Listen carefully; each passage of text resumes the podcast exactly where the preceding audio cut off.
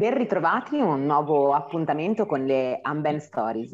Oggi Alberto ci porterà in un bellissimo viaggio. Andiamo in Groenlandia. Dove, quando, perché? Dove, quando, perché? Dove? Vabbè, in Groenlandia, eh? Siamo passati è sulla... È grande.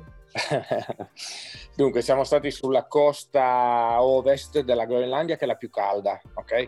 E siamo partiti da Nuuk, siamo andati verso nord con la barca, quindi di giorno viaggiavamo in mare aperto e entravamo nei fiordi e mm, se riuscivamo ad arrivare dentro un fiordo un po' più riparato ci fermavamo per dormire, poi dopo si, si scendeva dalla barca e andavamo a fare la gita durante il giorno.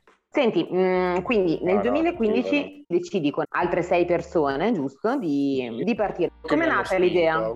Ma l'idea sono tutti i miei clienti che vengono praticamente in giro ogni anno con me, no?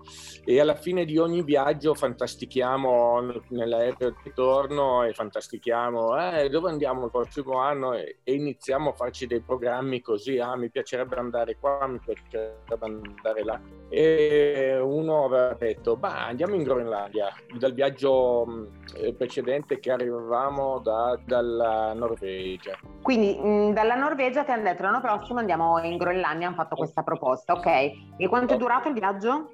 9-10 giorni purtroppo una settimana, eh, quasi dieci giorni con un'ora di sole, il resto abbiamo sempre preso brutto. Poi comunque si, si viaggiava su ghiacciai, quindi cioè, le situazioni in quei posti lì non, non, sono molto tranquille, nel senso che non, non esiste, il soccorso, quindi se succede qualcosa devi essere pronto a fare tutta la parte di autosoccorso.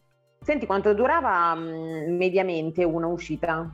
Ma all'uscita io stavo fuori quasi tutto il giorno. Quando sono in quei viaggi lì non guardavo neanche l'ora. Ma ehm, a livello invece di mh, sciata, a livello di neve, com'è lì? Io non ho trovato grandi differenze. C'è stata molta neve perché nevicava tutti i giorni. E invece le montagne e gli spazi, visto che parlavamo... No, gli spazi sono una roba pazzesca.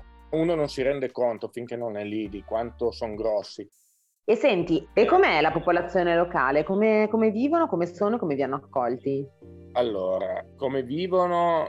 Molto sporchi, c'è di tutto in giro. La neve appiattisce tutto, però dav- davanti alle case trovi bestie cacciate, buttate per terra e loro vivono solo di pesca e caccia.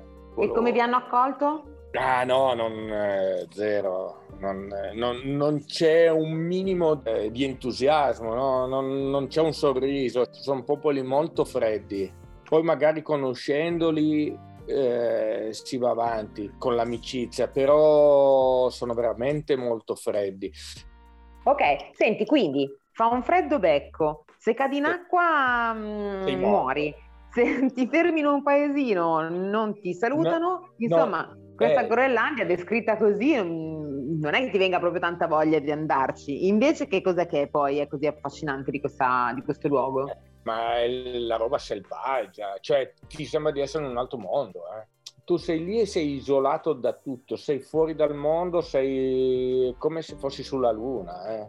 Senti, ma al di là di tutto ci torneresti? Assolutamente sì. Allora, devi essere preparato per andare in un posto del genere. Eh? È un viaggio faticoso, alla fine sei stanco morto perché ti fai un tombino quadro, però eh, la paura di essere lì in mezzo, di perdersi, di toccare un iceberg, di non tornare più indietro è molto affascinante. Eh? Quindi è la paura la cosa più fascinosa?